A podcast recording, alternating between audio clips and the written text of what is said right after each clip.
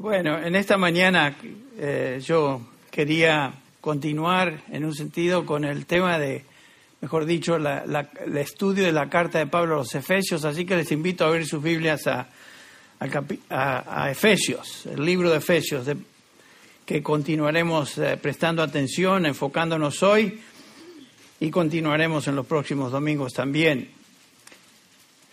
Varios meses han transcurrido desde que estudiamos esta epístola, así que vamos a hacer un, repaso resumido de lo que hemos visto hasta hoy para introducirnos una vez más al tema general.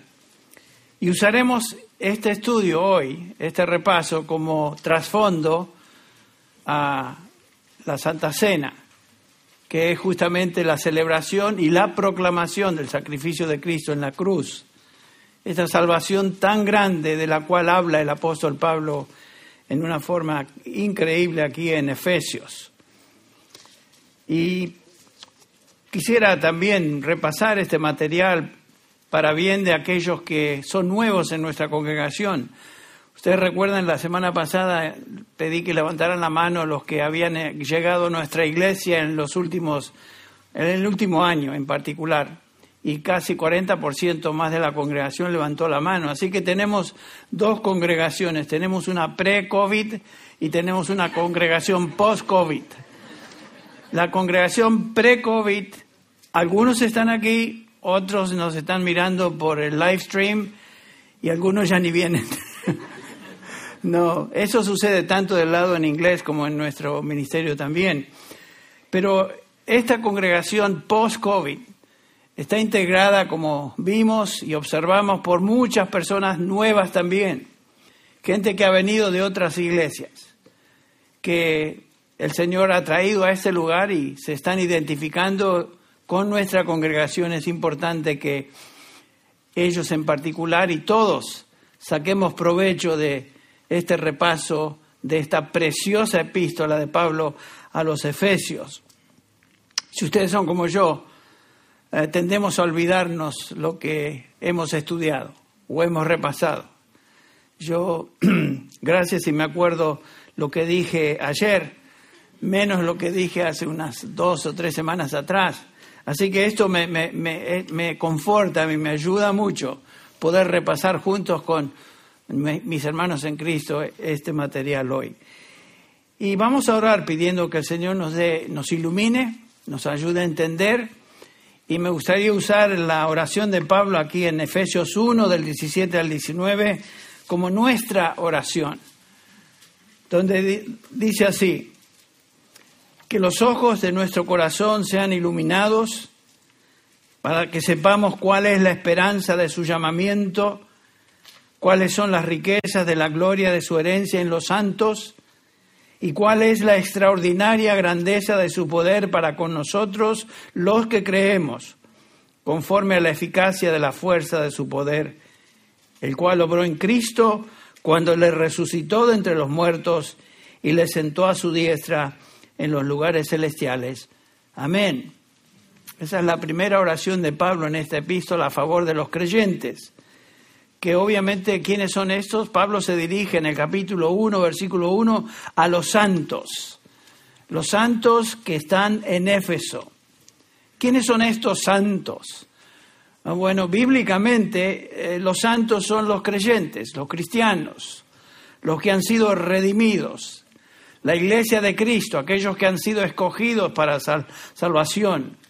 Es la congregación de los creyentes, en este caso en Éfeso, en el caso nuestro, por aplicación, la congregación de los creyentes aquí donde nos encontramos, en Sun Valley. En esta carta Pablo enseña quiénes son los santos, cómo llegaron a ser santos y cómo ahora deben conducirse como santos en el mundo. Lo que es claro en el argumento del apóstol Pablo es que los creyentes llegaron a ser cristianos no por algo que ellos hicieron. Su salvación, el formar parte de la iglesia, no tuvo nada que ver con alguna virtud particular en ellos, alguna actividad, sino que el ser cristiano, el ser santo o ser santos ellos fue el resultado exclusivo de la obra de Dios en, en ellos, perdón, y por ellos. Lo mismo con nosotros. Podríamos decirlo así. Bíblicamente, nadie es cristiano porque tomó la decisión de hacerse cristiano, sino que es cristiano porque Dios intervino en su vida soberanamente llamándole a salvación. La pregunta entonces que estamos considerando y que Pablo obviamente considera y explica a través de toda la epístola es, ¿qué determina la salvación de una persona? Y la respuesta bíblica es esta. Dios solo y exclusivamente es el que hace la obra de salvación en aquellos que Él escoge y llama salvación.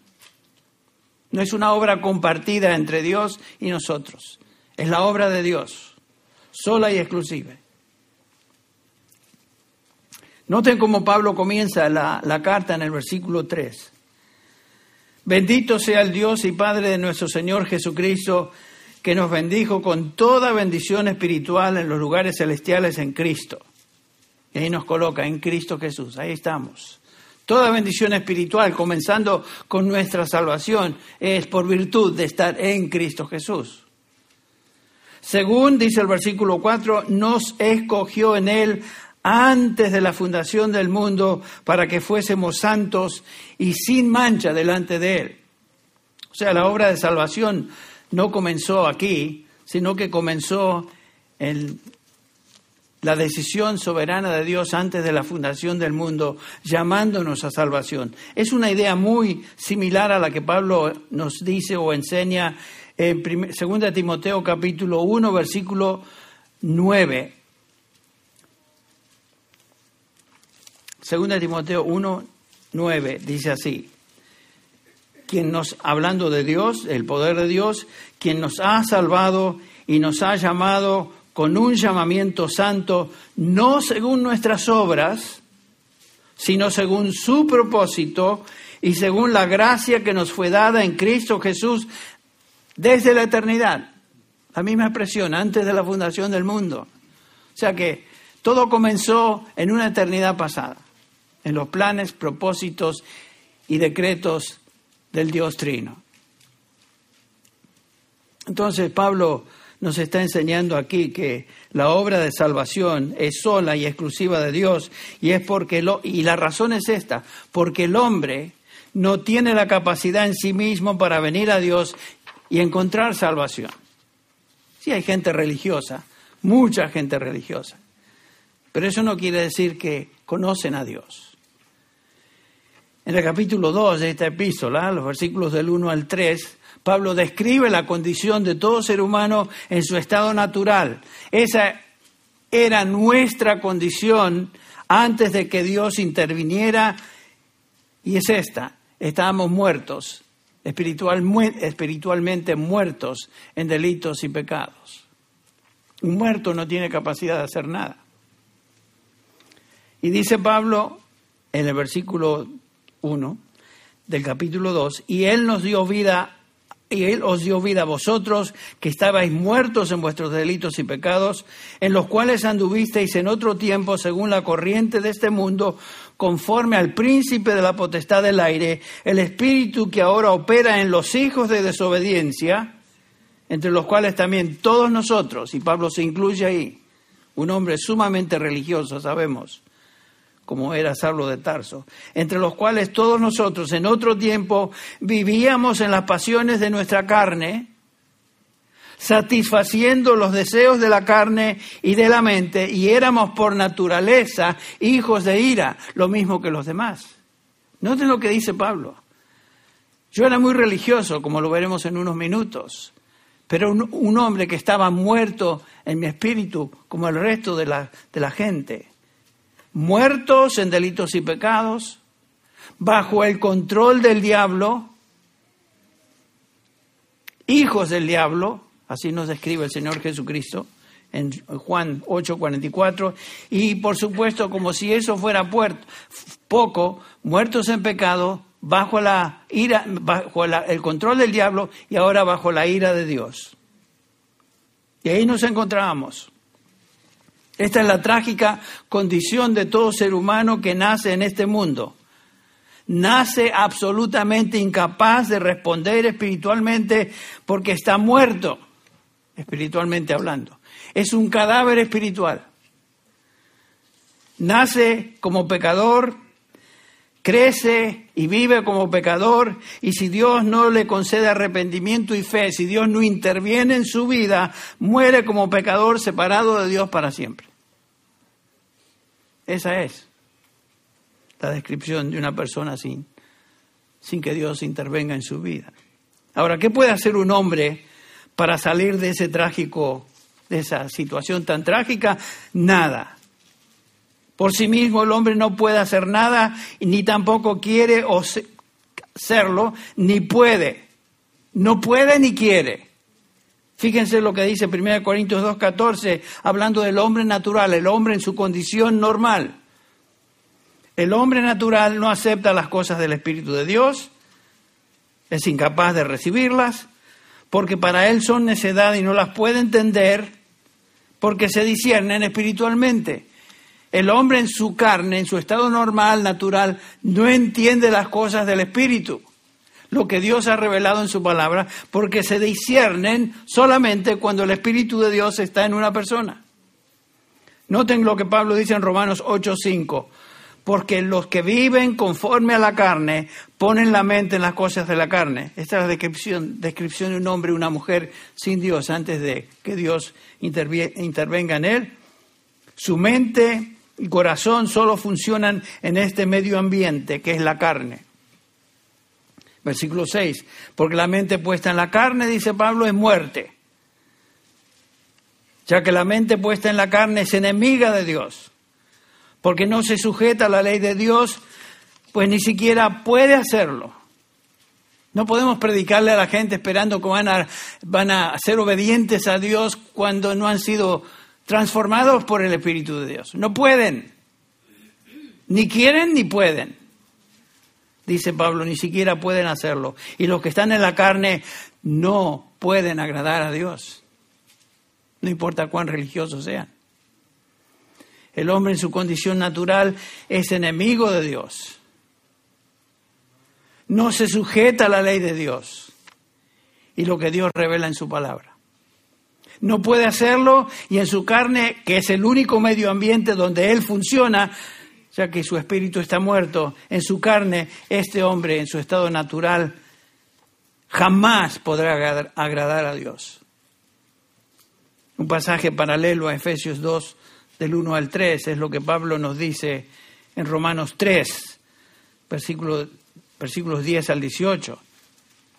Este describe también, es una descripción de un hombre muerto en delitos y pecados. Noten, Romanos 3, versículo 10 dice, no hay justo ni aun uno, no hay quien entienda, no hay quien busque a Dios, todos se han desviado, a unas se hicieron inútiles, no hay quien haga lo bueno, ni siquiera uno.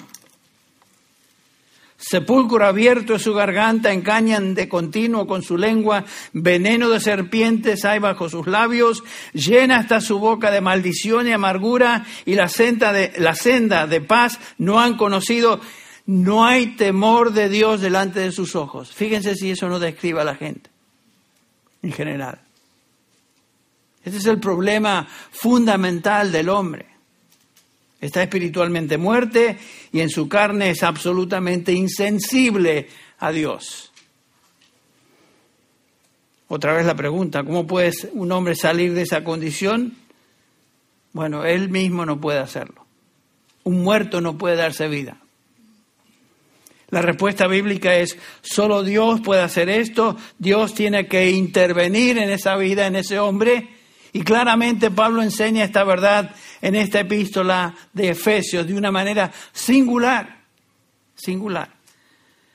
Después de habernos dado esta trágica descripción de muerte espiritual en los primeros tres versículos del capítulo 2, en los versículos que siguen, ahora Pablo se dirige a estos santos, a los creyentes, a nosotros que conocemos a Dios. Pero Dios, dice el versículo 4, que rico en misericordia por causa del gran amor con que nos amó, aun cuando estábamos muertos en nuestros delitos, nos dio vida juntamente con Cristo. Por gracia habéis sido salvados. Y con Él nos resucitó y con Él nos sentó en los lugares celestiales en Cristo Jesús. Y aquí Pablo está hablando de nuestra unión con Cristo. Desde el momento de salvación, el momento que somos regenerados y transformados, somos incluidos por el bautismo del Espíritu Santo en Cristo Jesús. Con Él morimos, capítulo 6 de Romanos, con Él hemos sido sepultados, con Él hemos sido resucitados y ahora estamos con Cristo Jesús en los lugares celestiales. Pero ¿cómo, cómo llegamos a esa posición tan bendita? Dios intervino. Él nos dio vida a los que estábamos espiritualmente muertos. Y esto es lo que Dios hace en nosotros. Y Pablo dice, Dios nos dio vida, nos regeneró, nacimos de nuevo. Él nos trasladó, como dice Pablo en Colosenses 1.13, del reino de las tinieblas al reino de su amado Hijo. Todo es obra de Dios. Él intervino. Ahora, otra vez la pregunta, ¿hicimos algo nosotros en esa bendita transformación? ¿Qué vamos a hacer si estábamos muertos? Todo lo que traemos a la mesa para contribuir es pecado. ¿Qué vamos a hacer? Nada. Claramente la salvación, nos dice Pablo, fue y es por pura gracia de Dios, sin ningún mérito u obra nuestra para contribuir nada. Versículos 8 y 9 de este capítulo 2 de Efesios, porque por gracia habéis sido salvados por medio de la fe, y esto no de vosotros, sino que es don de Dios, no por obras para que nadie se gloríe, para que nadie se jacte. La conclusión es que si somos santos, si somos salvados, si somos redimidos, si somos miembros del cuerpo de Cristo, su iglesia es porque Dios lo hizo. En el, versículo 10, este capítulo 2, Pablo resume esa realidad cuando dice, porque somos hechura suya.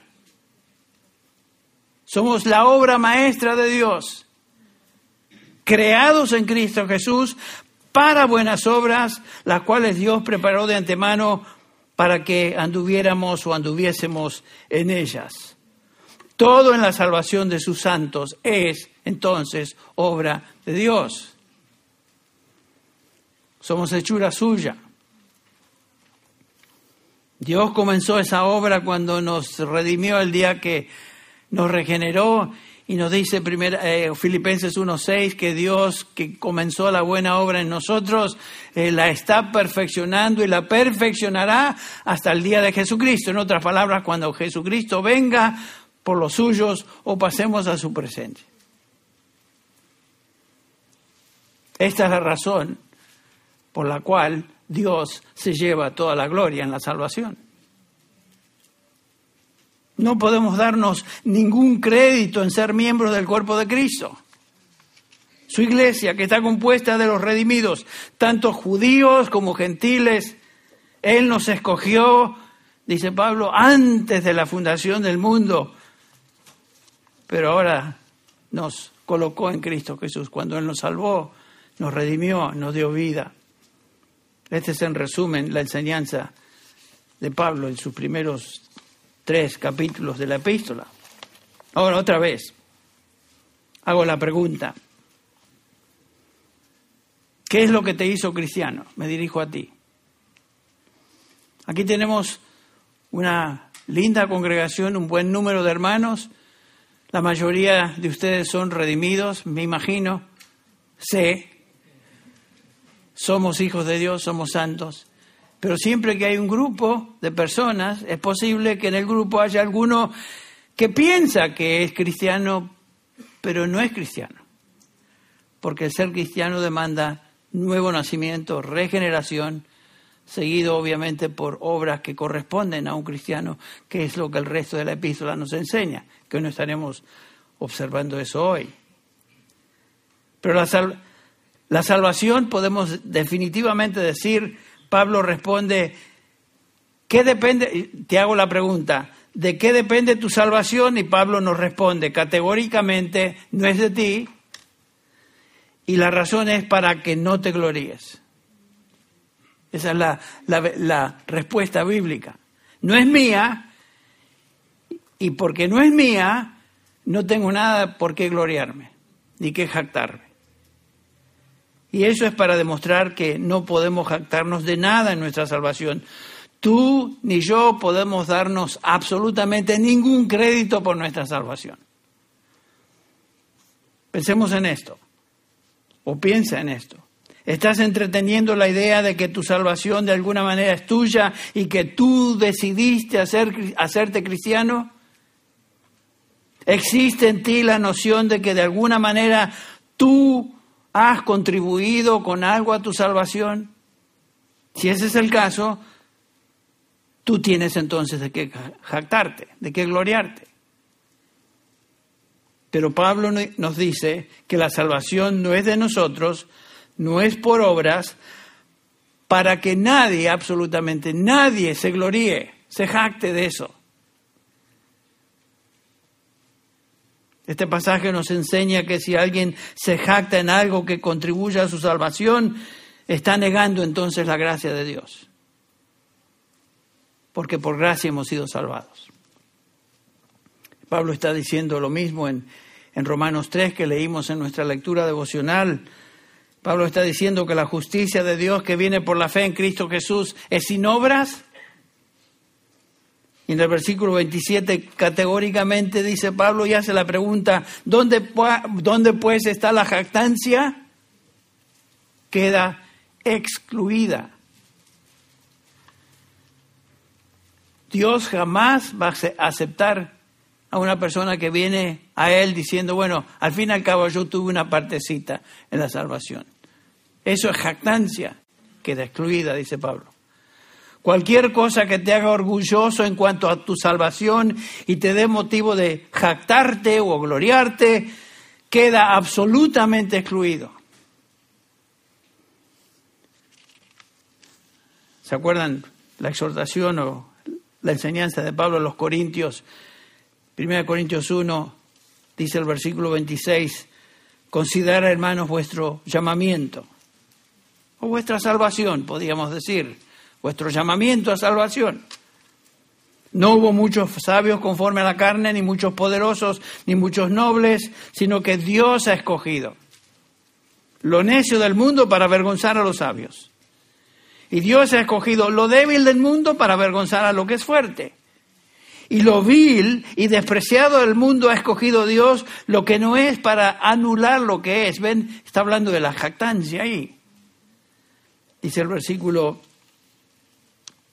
29. ¿Por qué hizo Dios todo esto? Porque es que Él nos escogió, porque es que Él llevó a cabo todo lo que tiene que ver con nuestra salvación para que nadie se jacte, dice el versículo 29, para que nadie se jacte delante de Dios.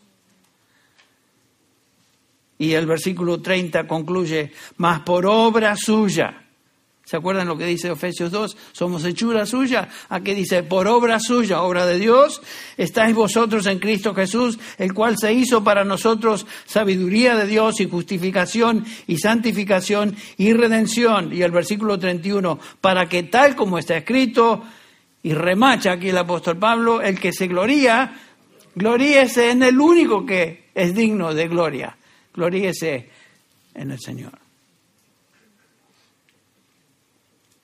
Eso debe golpear a nuestro orgullo y nuestra tendencia de, pensar que de alguna manera nuestras buenas obras, nuestra buena conducta, algo va a ser meritorio ante Dios. Imposible. Una y otra vez, Pablo subraya la imposibilidad de conectar nuestra salvación con algo que nosotros hacemos de tal manera que dé lugar a cierta jactancia. Y obviamente Pablo, recuerdan, Saulo de Tarso antes de venir a Cristo, era un hombre sumamente orgulloso y jactancioso de su religión. Tal vez de todos era el, el más orgulloso. pero el Señor intervino en su vida, en camino a Damasco, ustedes recuerdan. Saulo era un típico fariseo que se jactaba en su propia justicia, satisfecho consigo mismo, gloriándose en sus obras religiosas, de lo cual escribe en Filipenses 3, Filipenses 3, y dice el versículo 4, aunque yo mismo podría confiar o podía confiar en la carne, si algún otro cree tener motivo para confiar en la carne, yo mucho más les gano a todos. A ver quién me va a ganar. Circuncidado el octavo día, del linaje de Israel, de la tribu de Benjamín, hebreo de hebreos, en cuanto a la ley fariseo, en cuanto al celo perseguidor de la iglesia, en cuanto a la justicia de la ley, irreprensible. Noten que él consideraba que la justicia externa de la ley, en eso él era irreprensible. Pero escucha lo que dice a continuación. Todo lo que para mí era ganancia, lo he estimado como pérdida por amor de Cristo. Y aún más, yo estimo como pérdida todas las cosas en vista del incomparable valor de conocer a Cristo, mi Señor, por quien lo he perdido todo y lo considero como basura. Noten lo que antes le daba orgullo, ahora lo considera absolutamente basura. No simplemente equivocado, no simplemente con poco valor, sino basura. Corrupción, la palabra literal es estiércol. Hasta suena un poco fuerte, pero ese es el punto que quería hacer notar el apóstol Pablo. La jactancia religiosa basada en méritos personales para ganar el favor de Dios es absolutamente repulsiva a Dios. Hiede delante de Dios. Estaba mirando una película eh, esta semana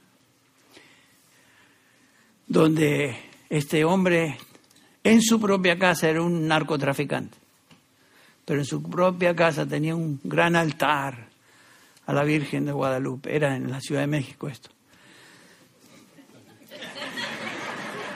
Y tenía velas por todos lados y todos los días se arrodillaba ante la Virgen y se sacrificaba y hacía todo lo posible para traer méritos a la Virgen y rogarle que pidiera, intercediera por él, pero un gran altar en su propia casa.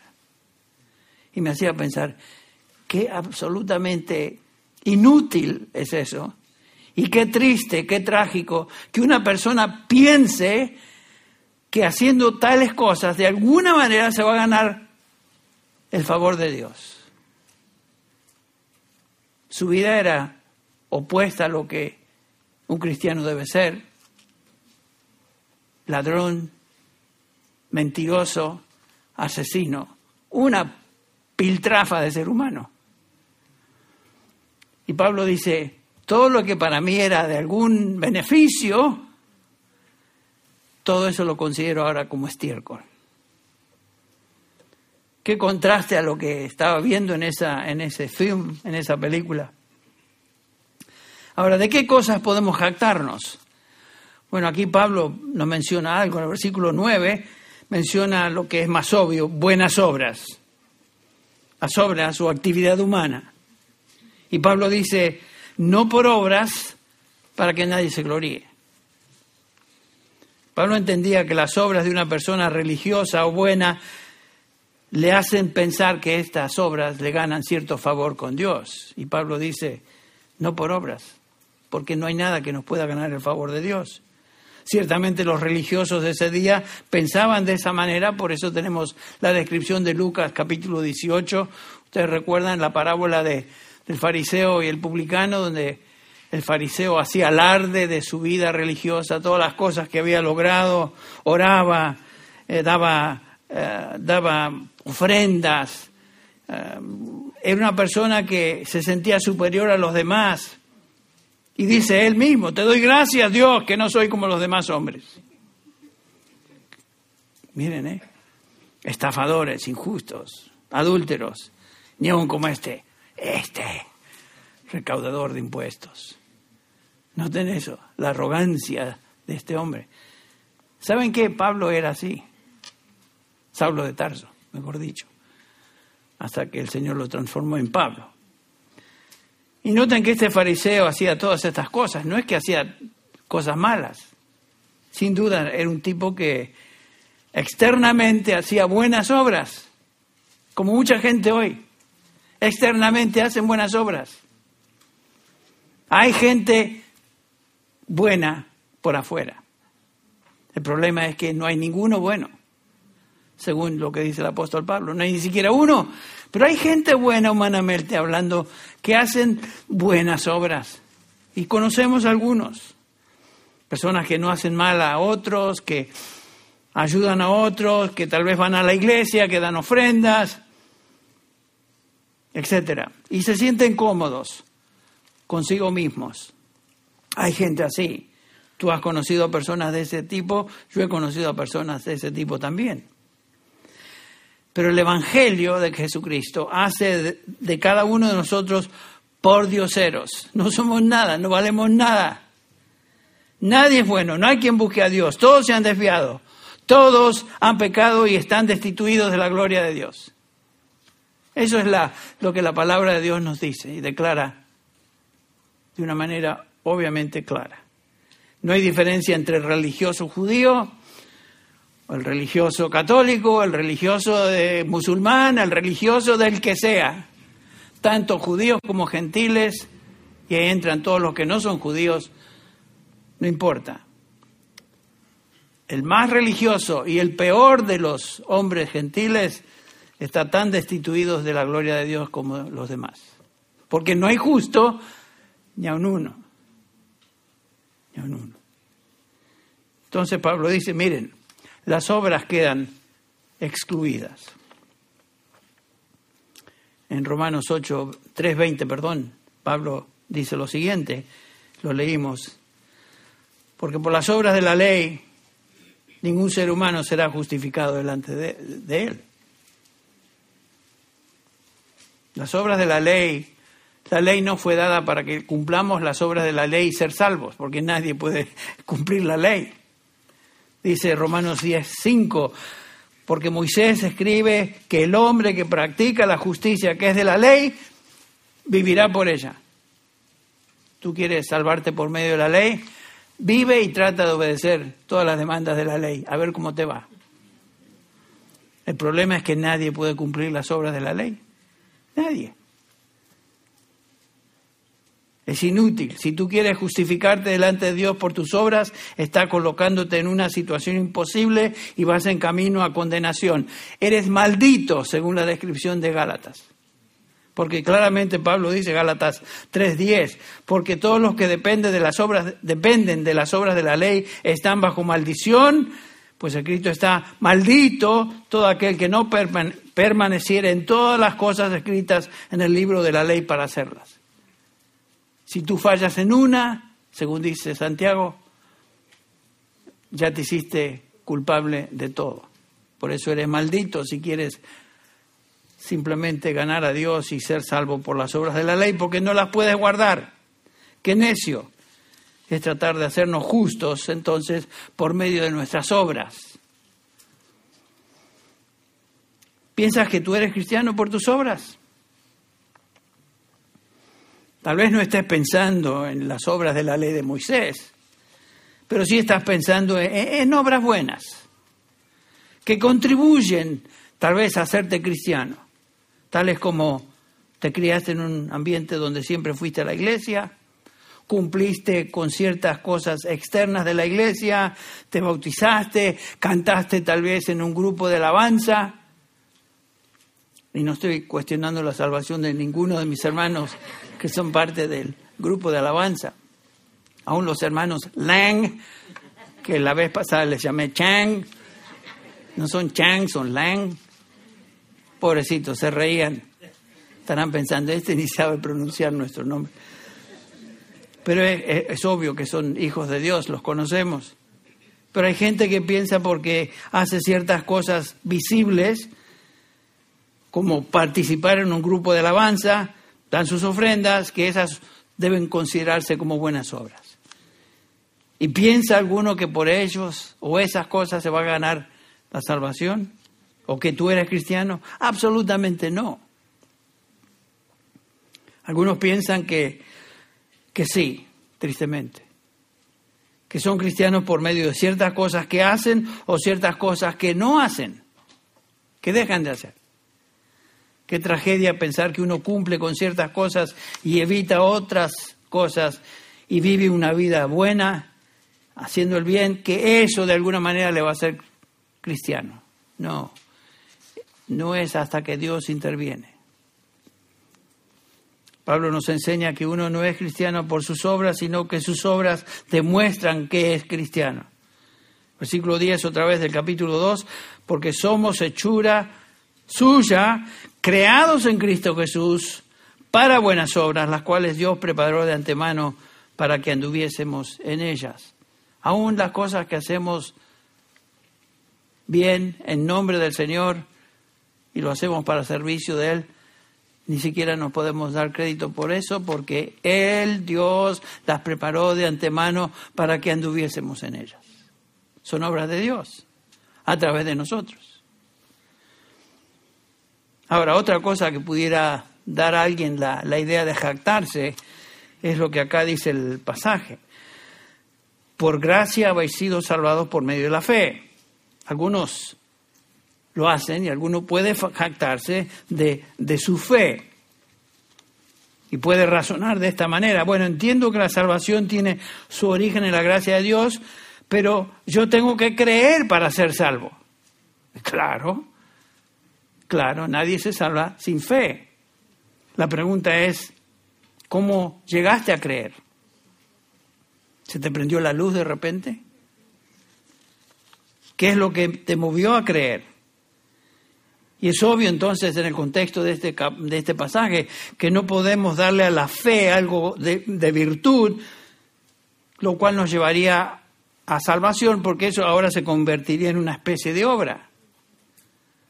Ni siquiera podemos jactarnos de la fe, porque Pablo dice lo siguiente, otra vez, versículo 8, porque por gracia sois salvos por medio de la fe, escucha bien, y esto no de vosotros, pues es don de Dios. ¿A qué se refiere Pablo? Algunos dicen, bueno, se refiere a la fe exclusivamente, pero la fe en griego ahí es una, un femenino, pero Pablo usa un masculino, un neutro, neutral, perdón. La palabra es neutral. Esto no es de vosotros. No dice, esta no es de vosotros, esto no es de vosotros. Entonces, ¿a qué se refiere? Pablo está refiriéndose a la frase, porque por gracia sois salvos por medio de la fe. Por gracia sois salvos por medio de la fe. Todo en la salvación es por gracia, por medio de la fe. Todo es don de Dios. Todo. Aún el creer es don de Dios. Porque claramente Filipenses 1:29 dice, porque a vosotros se os ha concedido por amor de Cristo no solo creer en Él, se os ha concedido creer en Él, sino también sufrir por Él. Por él. El creer en Cristo para salvación es algo que Dios Padre concede en el momento de salvación. Viene del Espíritu Santo de Dios. Nada es de nosotros en la salvación. La fe en Cristo, el creer en Cristo, no nos nació porque se nos prendió la lamparita ni salió motivado por nuestro propio esfuerzo, porque Pablo dice, no es de nosotros. Nos cuesta e, luchar con eso, ¿no es cierto? Porque de alguna manera, pues, no. Yo tuve que creer, pero aún ese creer fue movido por Dios, su espíritu, llevándote a esa convicción de creer. Recordemos, estábamos muertos espiritualmente incapaces de responder a Dios. Y un muerto no tiene la habilidad de creer. Porque la fe, según Gálatas 5:22, es fruto del Espíritu. La fe es fruto del Espíritu. Dice fidelidad, traducida tal vez en Reina Valera, pero literalmente dice la fe. ¿Puede un muerto responder a algún estímulo? No, ¿Por qué? porque está muerto. La fe no es fruto espiritual que resulta de tener vida.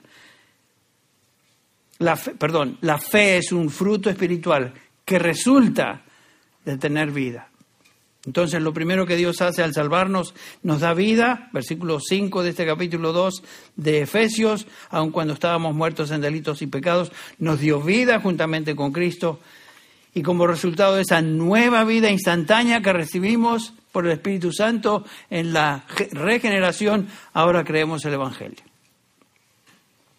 Pablo nos recuerda en 1 Corintios 2.14, lo leímos hace un rato, el hombre natural, o sea, uno que está espiritualmente muerto, no percibe las cosas que son del Espíritu de Dios, porque para él son locura y no las puede entender porque se han de discernir espiritualmente. Noten eso. Una persona sin el Espíritu de Dios no percibe las cosas del Espíritu. No percibe. Pablo nos dice que por obra suya obra de Dios, 1 Corintios 1, 29, obra de Dios, versículo 30 de 1 Corintios 1, es obra de Dios. Para que nadie se jacte delante de Dios. Entonces es por obra de Dios que estáis vosotros en Cristo Jesús, dice Pablo. En el versículo 8 de Efesios 2, regresamos ahí, Pablo está enseñando entonces que la fe no es de nosotros nosotros no contribuimos nada para nuestra salvación, ni siquiera en el punto vital de la fe por medio de la cual recibimos salvación. Si la fe fuera una virtud nuestra, entonces tendríamos que de qué jactarnos en el cielo. Pero no es así. La causa de nuestra salvación no es nuestra fe. Preste atención en lo que digo. Va a este está loco, es hereje. La causa de nuestra salvación no es nuestra fe. La causa de nuestra salvación es la gracia de Dios en el Señor Jesucristo. Esa es la causa de nuestra salvación. La causa de nuestra salvación se encuentra en Dios, quien dio a su Hijo para morir en la cruz como paga de nuestro pecado. El origen de nuestra salvación, la causa de nuestra salvación es de Dios. Él nos escogió antes de la fundación del mundo. Él nos concede la habilidad y el deseo, tanto el querer como el hacer, y la fe para recibir y abrazar el Evangelio de Jesucristo. Es de Él, es obra de Él. Que se nos quite de la cabeza esa idea de que de alguna manera yo contribuyo, yo hago algo para ganarme el favor de Dios. Eso viene de nuestra religión pagana en la cual pertenecíamos muchos de nosotros, que describía con la ilustración de este narcotraficante, con su altar y todas esas cosas. Entonces, ¿qué es la fe? Bueno, según lo que nos enseña Pablo aquí, la fe es el instrumento o el canal por el cual se recibe la salvación. Pero la fe no es la que nos salva. La fe es el medio que Dios utiliza en nosotros, dándonos esa habilidad de creer para recibir la salvación que es de Él. Entonces, una vez más, concluimos lo siguiente. Toda jactancia en la salvación queda absolutamente excluida. Ahora, ¿qué hacemos en la Santa Cena? ¿Qué es lo que comunicamos? ¿Qué es lo que enseñamos por medio de la Santa Cena? Bueno, la Santa Cena es una proclamación, dice Pablo, la muerte del Señor anunciáis hasta que Él venga. Es también una un recordatorio de lo que Jesucristo hizo en la cruz de Calvario a favor nuestro, muriendo, derramando su sangre, su cuerpo colgado en esa cruz, derramando su sangre como expiación de nuestros pecados. Y lo que hacemos a través de estos elementos cada primer domingo de mes es simplemente recordar y proclamar lo que Cristo hizo en esta gran obra de salvación, que no es nuestra, es de Él, de un principio al fin. Nosotros simplemente recibimos el beneficio de lo que Él hizo en y a favor nuestro. Voy a pedir a mis hermanos que van a ayudarme con el repartir los elementos que pasen adelante.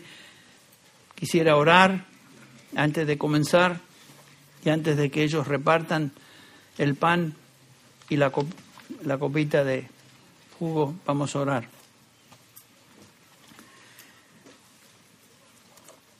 Señor, te damos gracias en esta mañana por haber sido expuestos de una manera tal vez rápida y superficial de la obra de Cristo en la cruz. Te damos gracias, Señor, por este concepto de que la salvación es tuya, que no es algo que nosotros podemos lograr por nosotros mismos ni por medio de nuestras obras. Y te damos gracias porque, Señor, tú, viste, tú tuviste misericordia de nosotros cuando nos viste en nuestra condición, pecadores, enemigos tuyos, muertos en delitos y pecados, sin nada virtuoso en nosotros, sin embargo tú nos salvaste. Y definitivamente fue por pura gracia. Y de alguna manera que no logramos entender por medio de tu Espíritu, nos llevaste a creer el Evangelio, a abrazar el Evangelio y a experimentar salvación. Te damos gracias por eso, Padre. Ahora pedimos, Señor, que al celebrar la Santa Cena lo hagamos con un espíritu de humildad, un espíritu de contrición, confesando nuestros pecados, Señor, sabiendo que en esa cruz tú pagaste por todos nuestros pecados. Y gracias, Señor, porque esa declaración preciosa de Romanos 8.1, que no hay ahora condenación para los que están en Cristo Jesús. Gracias, Señor, por esta realidad, que no hay condenación para los que son santos, redimidos tuyos. Y venimos, Señor, con esa actitud, Señor, de confesión delante de ti y lo hacemos en el nombre de Jesús. Amén.